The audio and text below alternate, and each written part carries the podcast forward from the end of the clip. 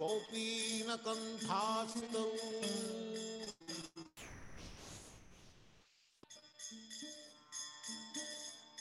कृष्णाकीर्तनगाननतनपनौ प्रेमामृताम्बनिधि।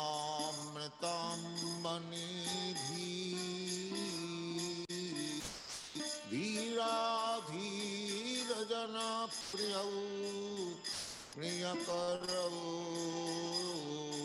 निर्मत्सरौ पूजितौ। श्रीचैतन्यकृपा भरौ भुवि भुव भारावहन्तारकौ। वंदे रूपसनातन रघुजग श्री गोपाल को कृष्ण तन गान तन पर। प्रेमामृतांबनी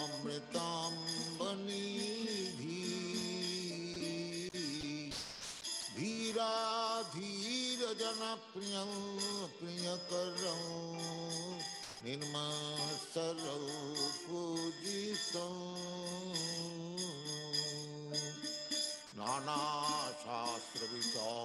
नानाशास्त्रविचारणैकनिपुणं तद्धर्मसंस्थापक लोकानां हितकारिणौ त्रिभुवने मन्नौ शरण्याकरौ नानाशास्त्रविचारणैकनिपुणम् सद्धर्म संस्थापको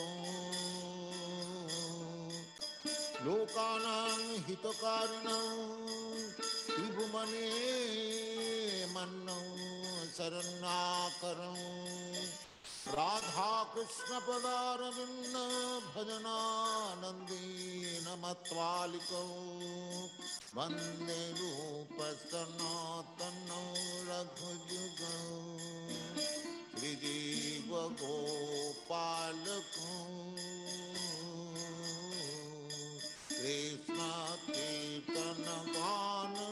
कृष्णकीर्तनगानतनपरौ प्रेमामृताम्बनिधि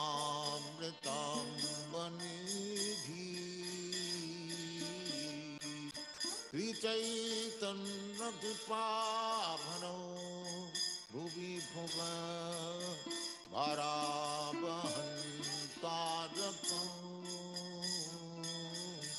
वंदे रूपसनातनो रघुजगौ श्रीजीवगोपालकौ गुणानुबन्धौ गोविंद सध्यासनिधार्मितं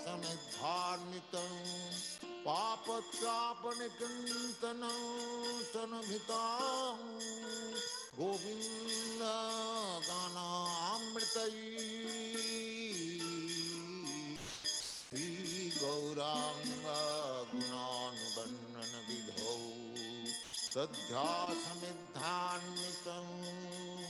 पापत्यापनिचिन्तनं तनभितां गोविन्दगानामृतै आनन्दान्बुधिवर्धनै कनिपुणौ कैवल्लनिस्वार्थौ वंदे रूपसनातनो रघुजुगम् देव गोपाल पर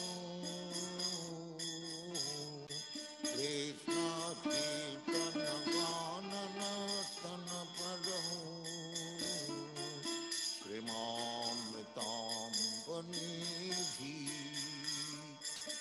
तत्वा तो नमसे समण्डलपति शनि।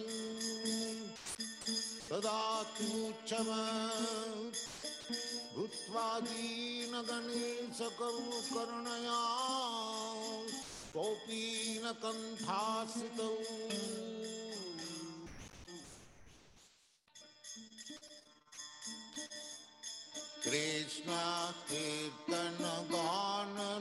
कृष्णाकीर्तनगाननतनपनौ प्रेमामृतां मनिधी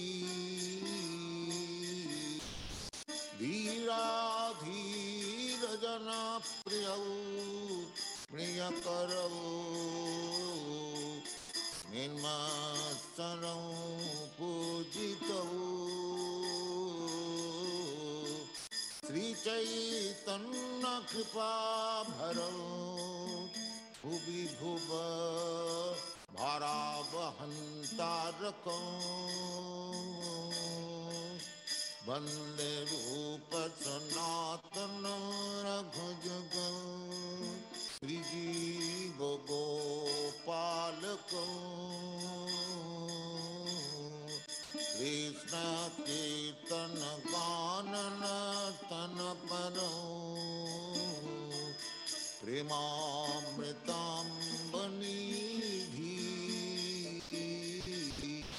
धीरा धी जन प्रिय प्रिय करो। निर्मसर पूजित। नाना शास्त्र विचारणैक निपुण तद्धर्म संस्थापक। लोकानां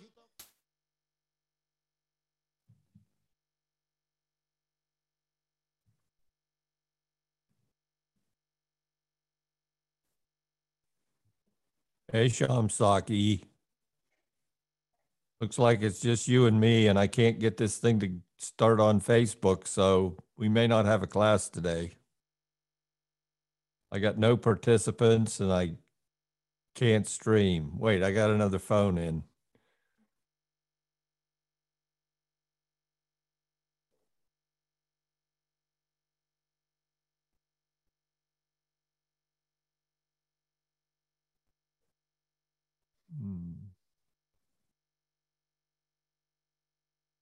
Kuma gyanat mirandasya. Gyananjana salakaya. Çakşurun militam yena tasmai şi gurve namaha. Ajunulambito bujo kanakabhatatu. Sankirtanay kapitaro kamalaya taksho. Vishwambaro dvijabaro yugadharma palo. वन्दे जगत्प्रियकरो करुणावतारो वन्दे श्रीकृष्णचैतन्य नित्यानन्द सहोदितो गुरुराये पुष्पवन्तो चित्रसङ्गो तमनुनो वन्देऽहं श्रीरामकृष्णो अभायो चरणसुतो सुखदो परमानन्दो सुन्दरो सुबलप्रियो हे कृष्णा करुण सिंधु दीनबंधु जगतपते। गोपीशा गोपिका कंस राधा कंस नमोस्तुते। तप्त कंचन गौरांगी, राधे वृंदावनेश्वरी। विश्वभानु देवी, प्रणमामि हरिप्रिये।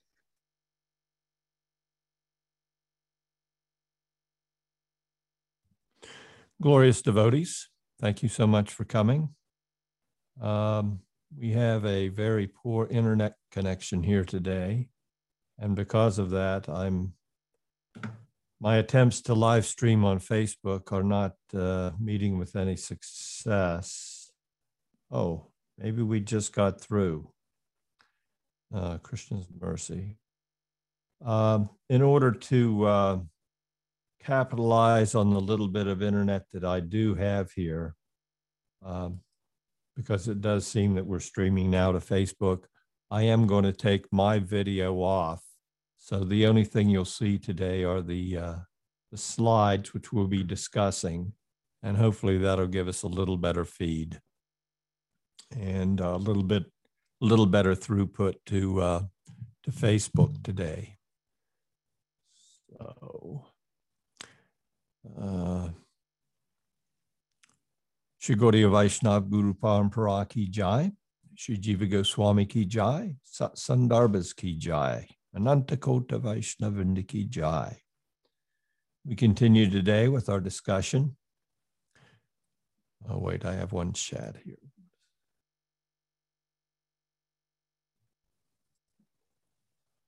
We'll continue uh, with our discussion today of uh, one specific Anuccheda from the Bhagavat Sandarbha, uh, wherein Jiva Goswami um, speaks about the Brahman conception of the Supreme Absolute Truth. So let's see.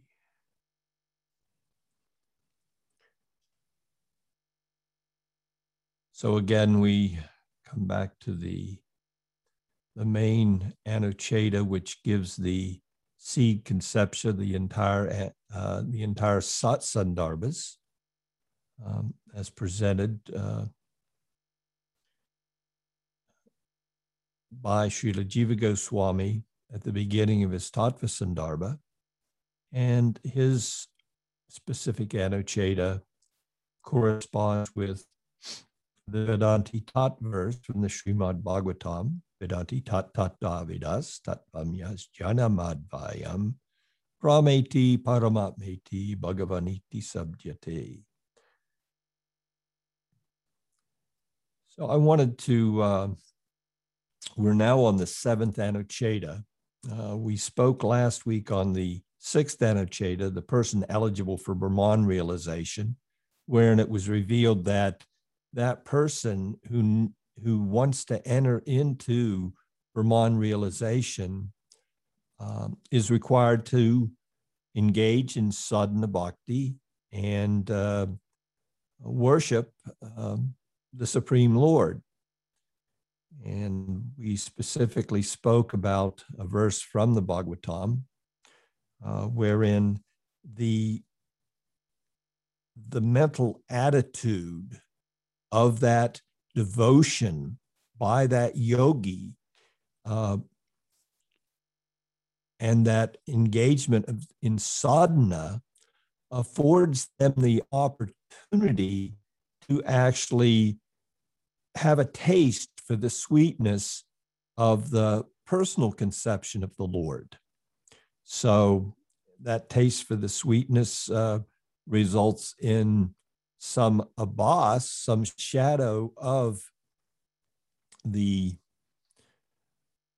uh, the symptoms of bhava, uh, trembling, uh, hair standing on end, uh, tears falling from the eyes.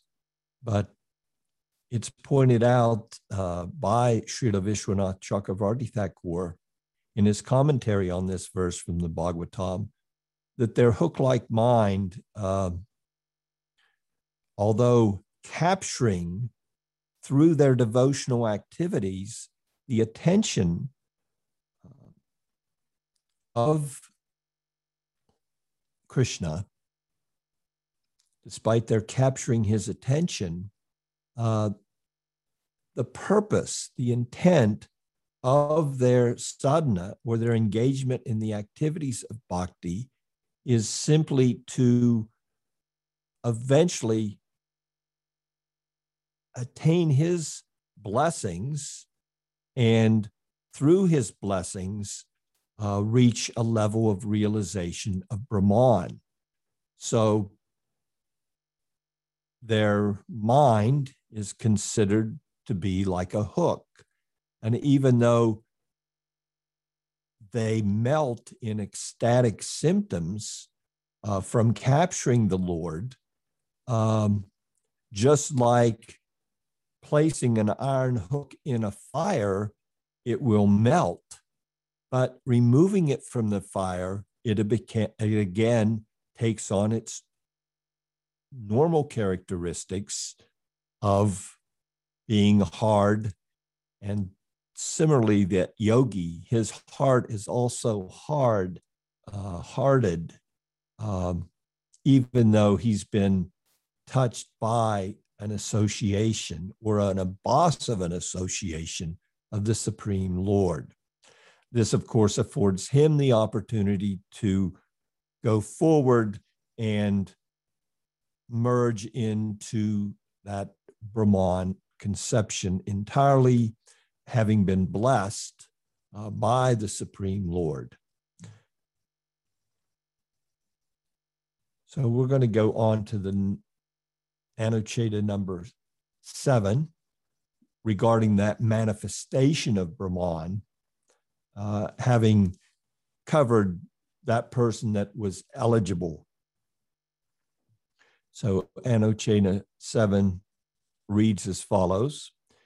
In the following verse and a half, Sri Brahma explains to Narada some specific specifics about the Brahman feature. And then we have a then Jiva Goswami quotes a verse from the Srimad Bhagavatam. That which the sages know as Brahman, which is uninterrupted joy and completely devoid of grief, is merely the pedestal, pada, of Bhagavan, the Supreme Person. It is eternally tranquil, free from fear, exclusively of the nature of unadulterated consciousness, pure, unchanging, beyond all cause and effect, the source of all individual beings, which cannot be realized through the performance of sacrifice or the chanting of Vedic mantras, and before which the external energy personified, Maya, flees out of shame. Jiva Goswami continues in his Anuccheda to unpack this verse. The meaning here is as follows That which is known as Brahman, owing to its being the greatest of the great, is but the pedestal of the Supreme Person, Bhagavan, because the Absolute is first immediately intuited as indeterminate.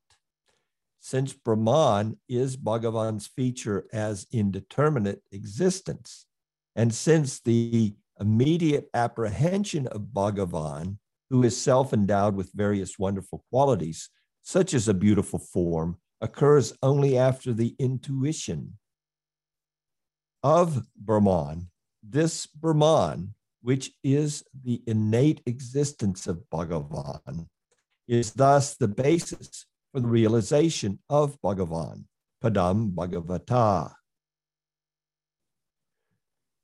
Sri Brahma then goes on to explain the essential characteristics of indeterminate Brahman with words such as pratibodha matra, unadulterated consciousness, and ajasra sukha, uninterrupted joy.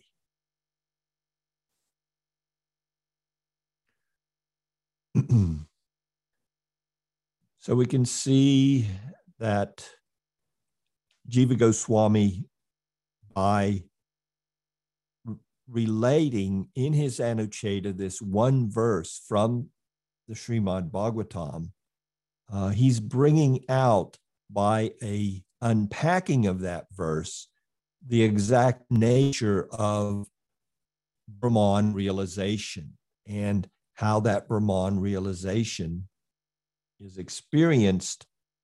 Uh, and as really, as he says in the verse, as Brahma says in the verse, I believe it was Brahma.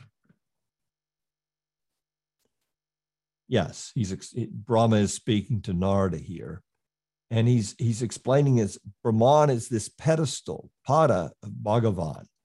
It's the basis upon which um, self-realization begins to manifest. In that, uh, first we have this Brahman conception and and revelation. Now it's a little different, uh, as will be pointed out when we get to the commentary section. It's a diff- little different from the for the bhaktas. Uh, they do uh, have an initial revelation of Brahman uh, as they progress and as they in their devotional life. Uh, but that is not the same as those uh, transcendentalists who aspire to enter into Brahman as their uh, ultimate goal.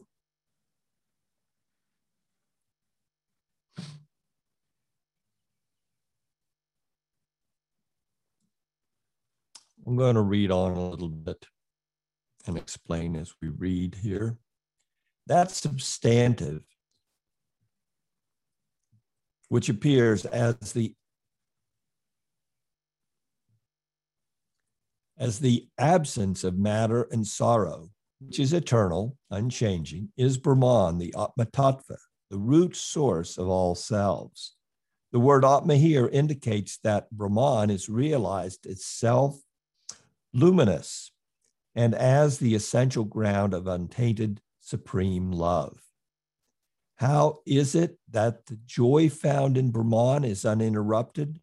Brahmaji says, Brahman is eternally tranquil, sasvat prasantam, and eternally free from disturbance. Similarly, Brahman is free from fear, abhaya, and exempt from grief, visoka.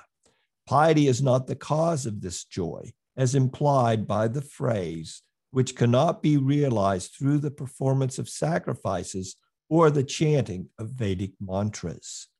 Sounds or words intoned during the performance of sacrifice, which generate piety, are ineffective in bringing about apprehension of Brahman. Only the Upanishads have the self illuminating power to disclose Brahman, as is said, I inquire about that person who is known from the Upanishads.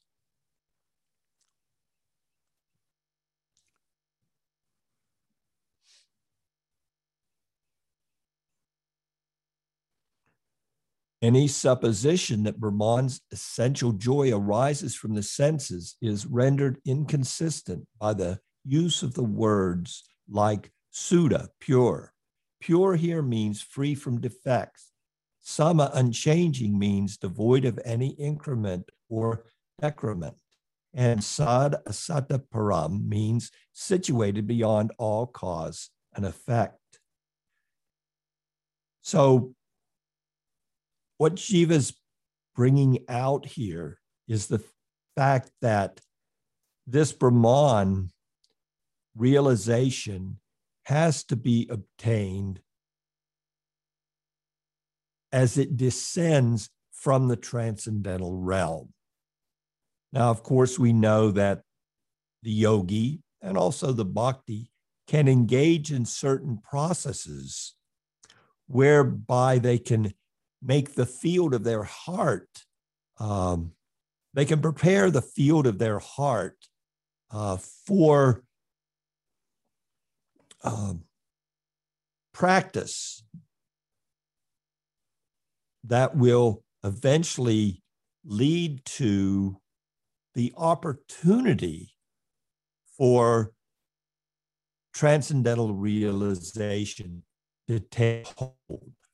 But transcendental real revelation and realization, whether it be that of Brahman, Paramatma, or Bhagavan, that is coming down from the transcendental realm. So there's no amount of piety.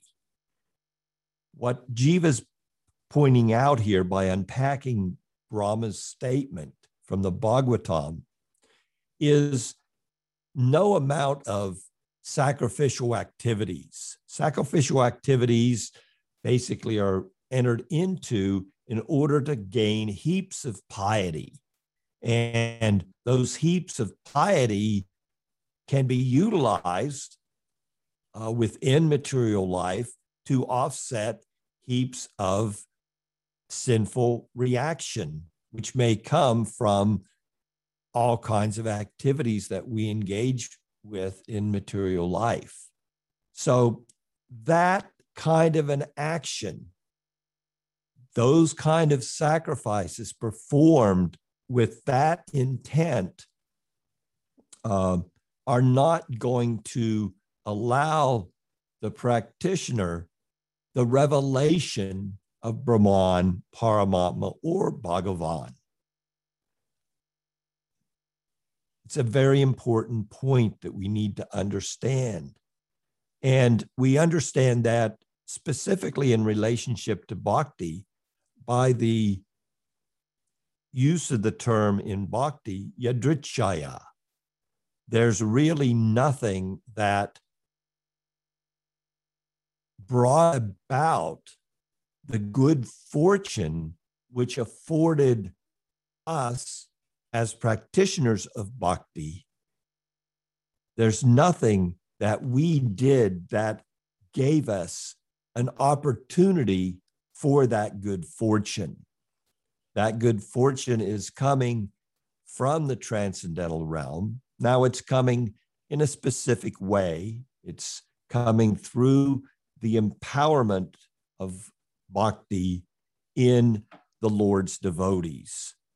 So the Lord's devotees are those dispensers of that good fortune whereby one can engage in the practice of bhakti.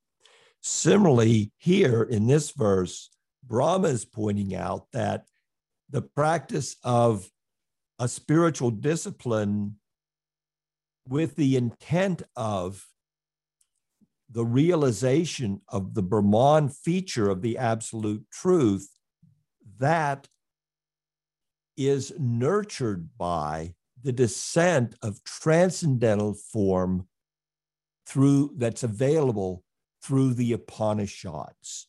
So it's not that those yogis, transcendentalists striving for Brahman are going to be able to attain that by any amount of, of sacrificial activity, by any amount of personal endeavor. It's not possible. And we should we should understand this, as I said, deeply because sometimes we see as we read Shastra statements to the effect that even no amount of sadhana can afford us entrance and true an advancement in bhakti. That bhakti is acting through on her own she is completely independent.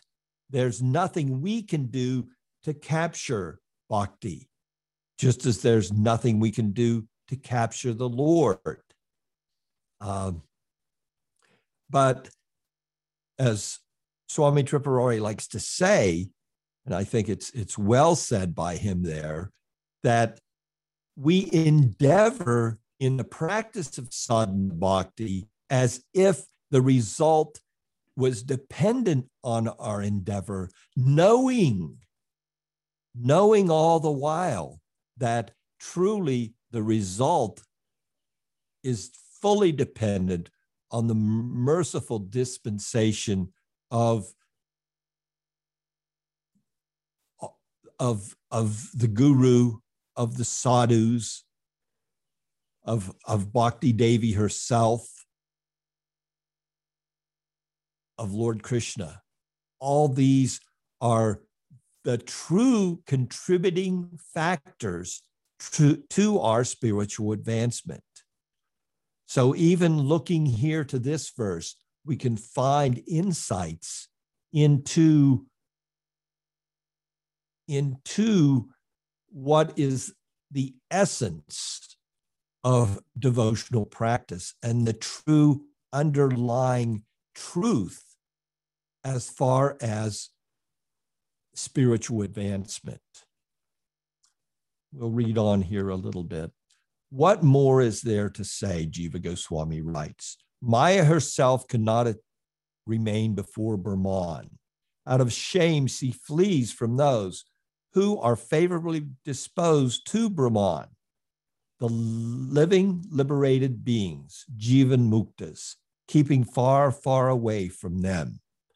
So when you see somebody in the world like a Sukadev Goswami, someone that's fully free uh, from the influence of Maya, uh, f- fully liberated, uh, they're they're not influenced at all by the modes of material nature. When the true nature of Bhagavan is made clearly visible, Brahman is automatically understood. Thus, Brahma Sandarbha is contained within Bhagavat Sandarbha.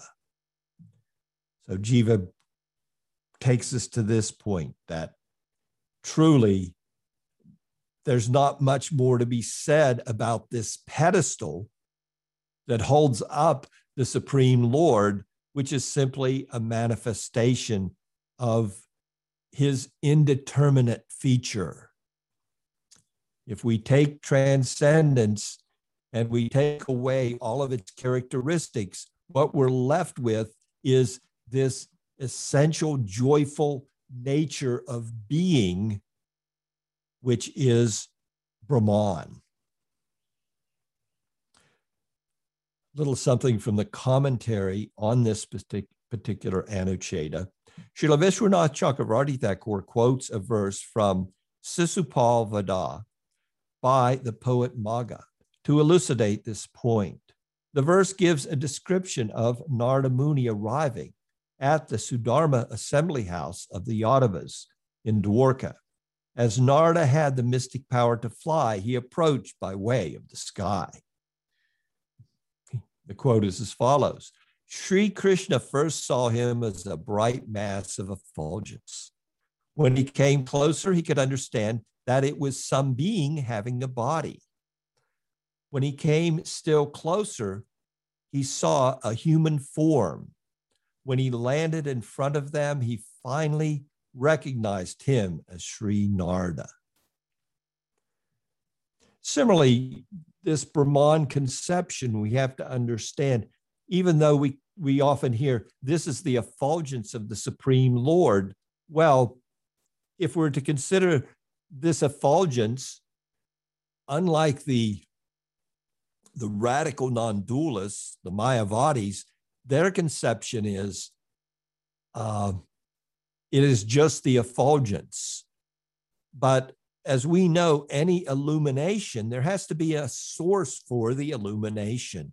So similarly, there has to be a source for this Brahman effulgence, just as the illumination coming from the sun cannot exist without the sun globe. Similarly, Brahman cannot exist without the source of Brahman, which is Bhagavan.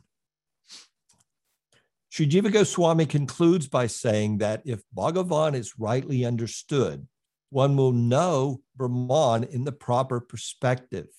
In fact, one cannot come to a, to a thorough understanding of Brahman without understanding Bhagavan, inasmuch as one cannot understand sunlight without the sun.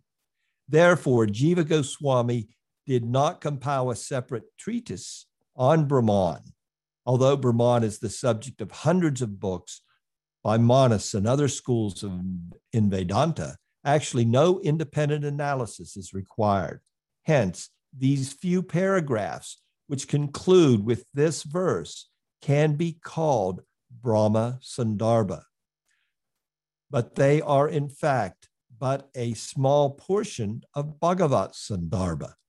Sri Jiva Goswami analyzes Bhagavat Tattva from this perspective.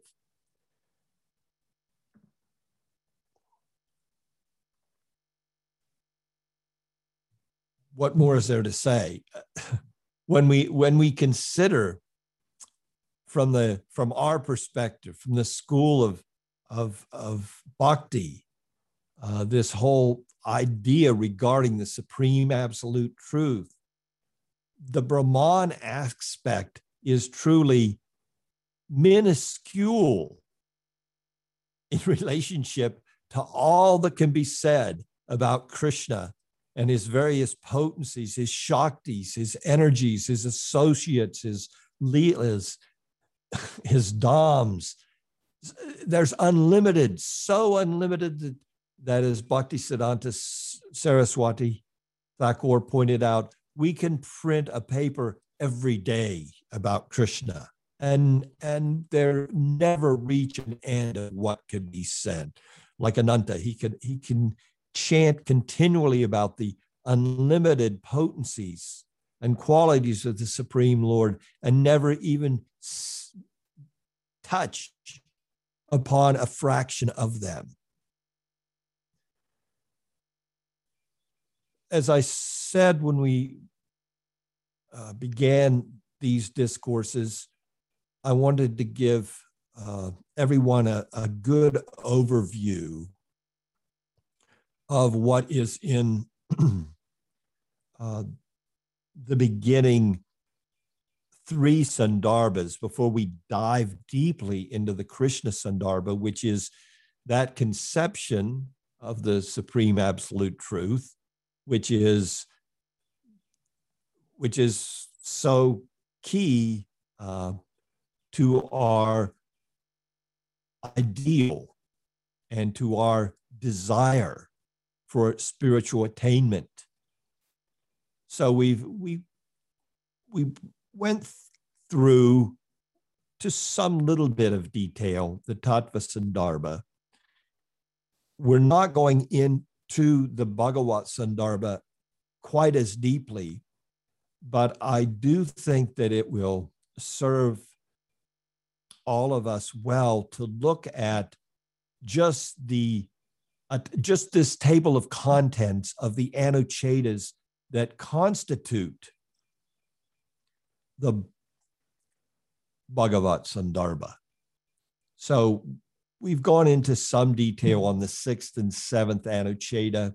We can see that Jiva Goswami then begins to develop more the, the and reveal to the readers uh, the nature of, of um, Bhagavan. Uh, and just as he did with Brahman realization, the person eligible for Brahman, he says devotion is the means for Bhagavan realization.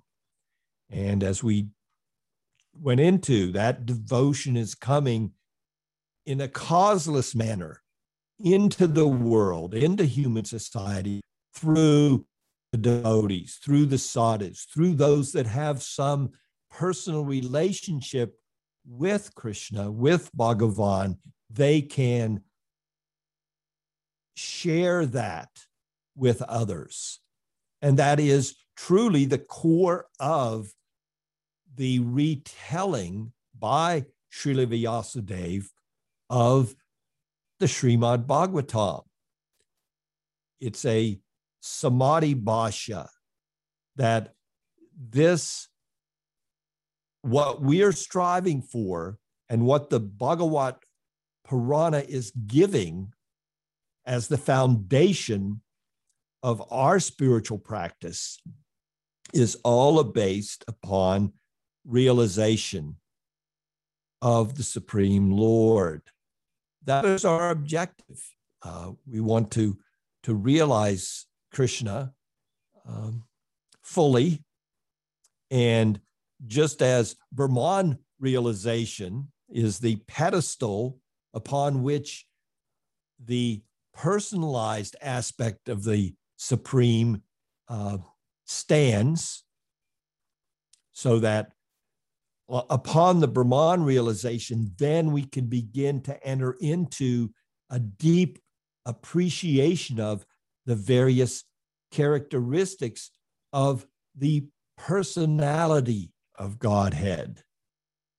And then we can enter deeper through Brahman, uh, through the Bhagavan, uh, excuse me, through the Bhagavan realization into Krishna's to Bhagavan Swayam.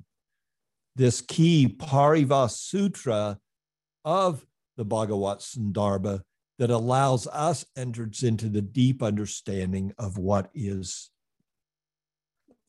uh, Krishna the supreme personality of Godhead.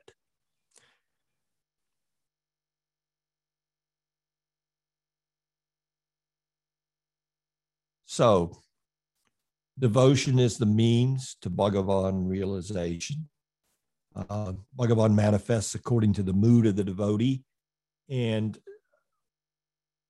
then Jiva goes on to explain the mutually conflicting potencies how can you have, you know, the Lord uh, in, and how can there be all of the the various energies coming from the Supreme Lord, which seem to be in conflict, the spiritual realm and the material realm. in, entirely different from each other. And uh, I wanted to touch upon a couple points from the 16th Anuccheda, which I would, again, I'm just bringing out different um, Anucchedas to highlight them so that hopefully uh, I can, with the hook of these discourses, capture your uh, uh, your curiosity to when your time allows and your study um, proclivity uh, so directs you, uh, inspires you uh, to enter deeply into Jiva Goswami's immense contribution. This contribution is the, as I said, it forms a, a firm foundation upon which um, our, our deep development of a relationship with the Supreme Lord can be built. So it's not that we should expect without understanding as deeply as our intellect allows and as much as that understanding nourishes our practice um, that we can just immediately jump to wanting to we can from the beginning of course want to have a personal relationship with krishna but a full development of that loving relationship with the supreme lord will entail a, a full appreciation for everything that he is. And like this Bhagavat Sandarbha that Jiva's offering. He's pulling things out of the Bhagavatam to introduce us to the nature of the Supreme Lord. And the more we know him, the more we can develop our loving sentiments for him. These things do go hand in hand as a general principle. There are exceptions, uh, the general rule is advancing through the stages of sadhana bhakti in order to assist us in clearing, in going through the stages of uh, bhajana kriya, coming up to the stage of setting the misconceptions aside, anartha nivritti. This stage of anartha nivritti is, is not just the stage of of giving up bad habits from a moralistic viewpoint.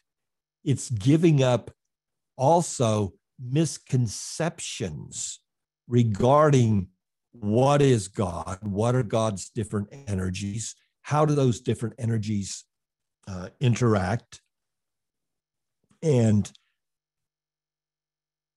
uh, all those all those understandings, when seen properly, when we've developed the proper conceptual orientation under the direction of the spiritual master, uh, with the guidance of the sadhus and the shastra, when, when these things combine to give us the deepest proper conceptual understanding, then our love will truly blossom. This is the normal course in the progression from sadhana to bhava to prem bhakti. So let's look at this one Anuccheda here. The 16th Anuccheda. The one Anuccheda, the reason I brought it out is the Anuccheda itself in, in book form uh, comprises 25 pages, just this one Anuccheda. So Jiva's really highlighting this point uh, for us as readers of the Bhagavat Sandarbha that Krishna has unlimited intrinsic potencies. This is from the Anuccheda itself. The one absolute reality, by its natural inconceivable power, always exists in four aspects as his own self, Swarup, as his inherent magnificence, Tadrupa Vibhav, or in other words, the transcendental potency inherent in and emanating from his being, his Swarup Shakti. Three, as the living beings, jivas, and four, as pradhan, the unmanifest material nature. So in this Anuccheda, as I said, which is so extensive, he completely under, unpacks these four ideas as to the nature of the Lord's intrinsic energies. Uh, and we can see by just simply looking at the titles of various Anucchedas, uh, the unpacking, the understanding of Maya's two divisions, uh, uh, the jiva dependent on Bhagavan for his power of cognition. And coming up to the 24th Anuccheda, the qualities of Bhagavan are intrinsic to its nature.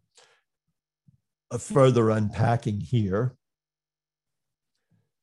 in the 24th Anuccheda. Now, by concluding that all of Bhagavan's qualities and such belong to his essential nature, Anucchedas 11 through 24, his internal energy will be further explained from here through the end of this Sandarbha in the prayers of the personified Vedas. It is affirmed that the qualities of the Lord are inherent in his Swarup. They are intrinsic to his nature. So now Jiva is going to go deeper into and explain to us the nature of his internal energy and further unpack that. Something from the commentary here that I wanted to share. There's a little, quite a few things. Um, as I think it's important that we we gain some entrance into uh, the core of what is the Bhagavat Sandarbha. So, written there in the commentary by Satyanarayan Das Babaji, the philosophy of Bhagavatam establishes one absolute non dual truth without any peer. The natural question that follow, questions that follow are why is there empiric, empirical duality? And what is the nature of this absolute truth that is one without a second? This is a difficult subject to understand and even more difficult to explain. Different wisdom schools have propagated different doctrines, attempting to accommodate empirical duality within the transcendental absolute. This terminology, achinta, inconceivable, it's knowable, but it's these conflicting potencies are, are quite amazing.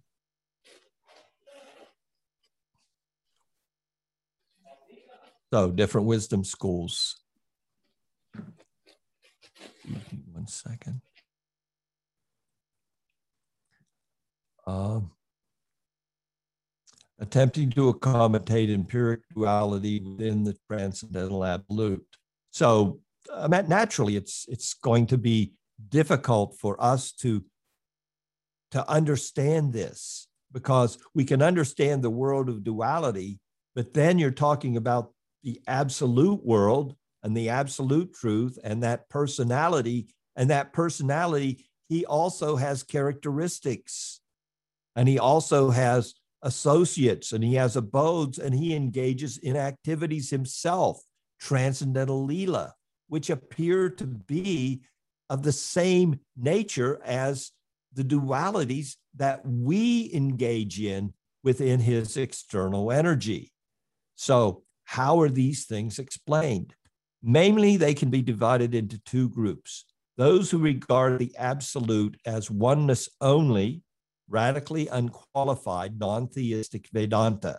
In other words, really the topmost absolute realization from a certain group of transcendentalists, which we call radical transcendentalists, Mayavadis. They look upon anything that has any duality as Maya. So if there's any any characteristics, any qualities that that are coming, um, they have to be seen as as coming in the same way as the realities and the dualities of material existence. Because in the ultimate end, the supreme cannot have individualized characteristics and qualities. Those are only available in the world of duality.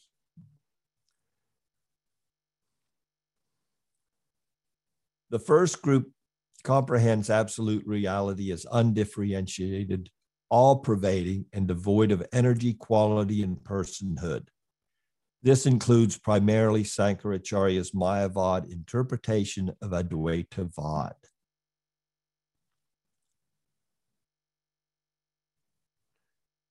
So the first group, non theistic Vedanta, comprehends absolute reality as undifferentiated, all pervading, and devoid of energy, quality, and personhood. It couldn't be any other way from their perspective.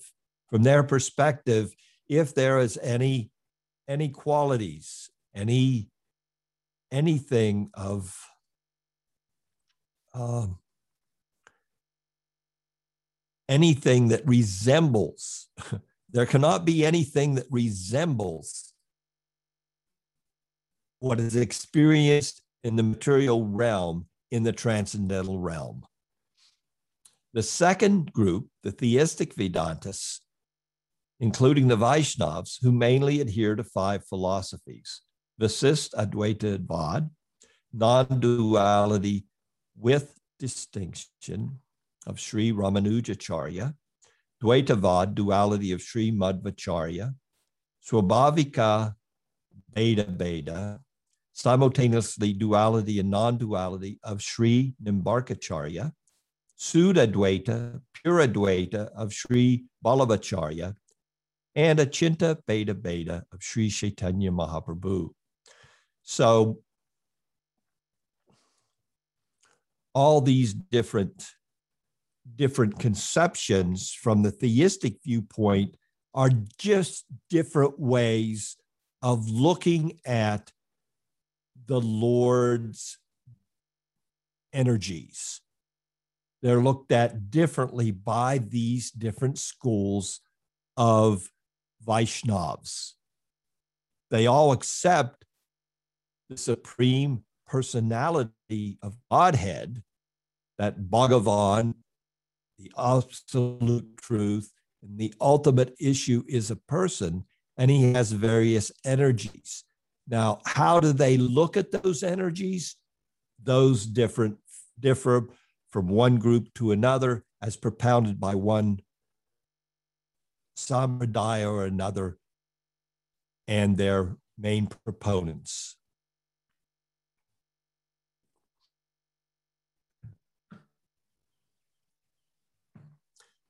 finish up a little bit from this commentary here.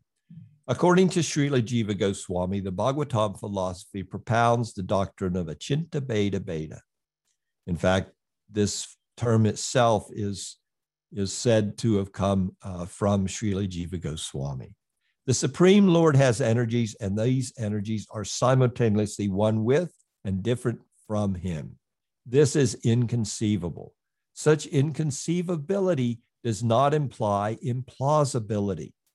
After all, logically, the absolute truth has to have such inconceivable features because it is the plane of existence wherein all contradictions are reconciled. Here, oneness and difference must coexist. So, this idea of uh, the inconceivable potencies of the Lord for, for those in, in our sampradaya, our school of thought, these are these are not difficult to as explained here they're not implausible. We can understand how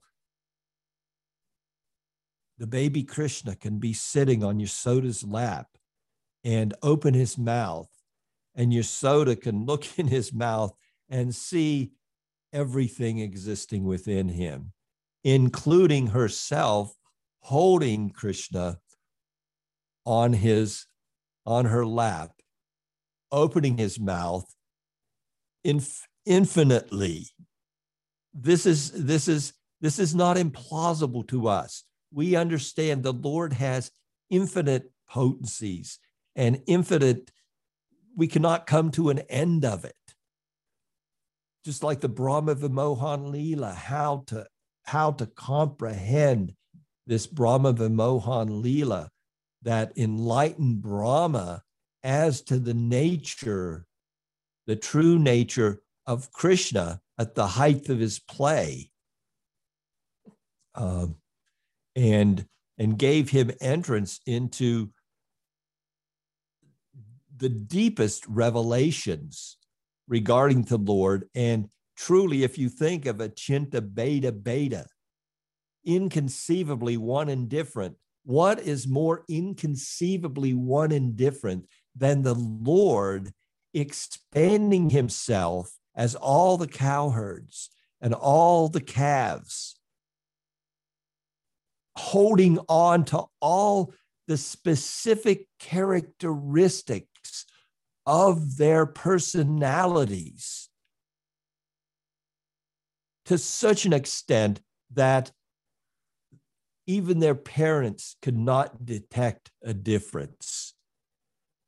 How much that gives us entrance into some little idea of the potencies of the Supreme Lord and how he is truly the self of all selves. And as much as we think we know ourselves, he knows us to that extent and more. How deep is that philosophical understanding? So, all these various contradictions that one could see and and point out, which Jiva unpacks in this Bhagavat Sandarbha, and how to see those through the eyes of the Bhagavat and truly understand that Krishna can possess all these all these characteristics and all these apparent contradictions can be there. So much so, as we say, that he can be through his various shaktis and his expansions of his various of various aspects of his of his self into different personal personalities that maintain all of Vaikuntha, that maintain and and develop the whole material energy. From Narayan to the, the, the, the various manifestations of Paramatma, Karna Karnadakshay Vishnu, Garbo Garbhodakshay Vishnu, Kshirodakshay Vishnu, all the while that Krishna is manifesting all of this, he himself can be engaged in the most intimate, loving exchanges in past times with his his closest associates in Goloka and in various expansions from there throughout the unlimited universes. In Gokuls, where he's enacting his pastimes to capture the interest of humanity. He can be all that to such an extent that when engaged in those pastimes, as Bhagavan Sri Krishna, the Bhagavan can be set aside. His godhood could be set aside. How wonderful and inconceivable is that? So, we have another subject that we're going to enter into from the Bhagavat Sandarbha before we push on uh, to the Paramatma Sandarbha for a quick overview of Krishna's manifestation from Bhagavan. From Bhagavan, we we get this this other expansion, Narayan, as we said, and we get to this stage of of of the Srishti Leela and the uh, the desire to show compassion uh, coming in the Paramatma. So again, just scan through these various Anucchedas and the titles that have been attributed to them. His form's unlimited, his body is Advaya Brahma, um, his form's unlimited, it contains everything. Krishna's the Paramatma, part one and part two. Uh, his name, form, actions, and attributes are all transcendental. His senses are transcendental, contra- contradictory statements reconciled. Again, Jiva Goswami has taken and by exploring the Bhagavatam to such depth, he's been able to pull out all these various nuggets of transcendental truth, these various tattvas, and expand upon them by highlighting different portions of the Bhagavat Purana, the Srimad Bhagavatam, and in such a way that although we may have read the Bhagavatam, did we ever see that that nugget of transcendental reality and truth was in that verse? He brings all those out from his perspective as presented. And believe me, there are unlimited sandarbhas that could, can be written from that Bhagavat Purana. This is just Jiva Goswami bringing out these different aspects of transcendental reality. But these verses, in and of themselves, can be unpacked in a in so many different ways to bring out so much transcendental reality.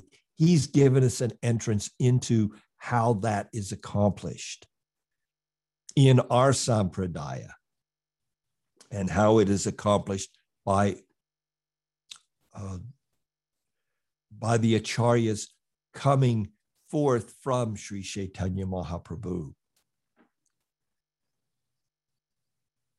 So uh, we come on to this 61st Anuccheda, and we're going to begin there in our next discussion. I hope you're able to attend the next discussion uh, where we will cover, cover this, and we're going to enter into, as you can see, a very interesting subject matter. No one falls to the material world. Um, as you can imagine, uh, the commentary alone on this 61st Anuccheda is the longest that is presented uh, uh, in the Bhagavat Sandarbha. And what we're going to do is we're going to see, try to present in our next class um, the necessity for presenting uh, for preaching purposes, um, a different idea. And also the fact that truly any misconceptions that may be there as regards to the nature of the jiva and the source of the of of the jiva um, can be properly comprehended from from the Bhagavatam and that really even my spiritual master, His Divine Grace A.C. Bhaktivedanta Swami Srila Prabhupada, his his apparently contradictory statements in this regard, how they sh- can be reconciled, and how there's truly, although he made other statements, his Bhagavat, his Bhagavatam commentary itself uh, is consistent as to the nature of this matter. So uh, hopefully we'll be able to present some interesting points there in our next discussion. I thank you so much for your association. If anybody has any questions, we will certainly attempt to answer them.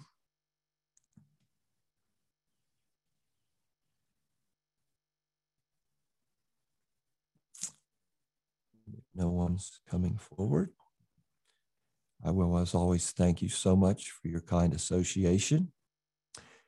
Vanchakalpatubhyascha, Kripasindabevacha, Patitanam Pabevyo, Vaishnavijay Namo Namaha. Hare Krishna. Thank you so much. Shri Mandulal Chandra Prabhu ki jai. Jai. Jai. Thank you. Thanks a lot. Dana,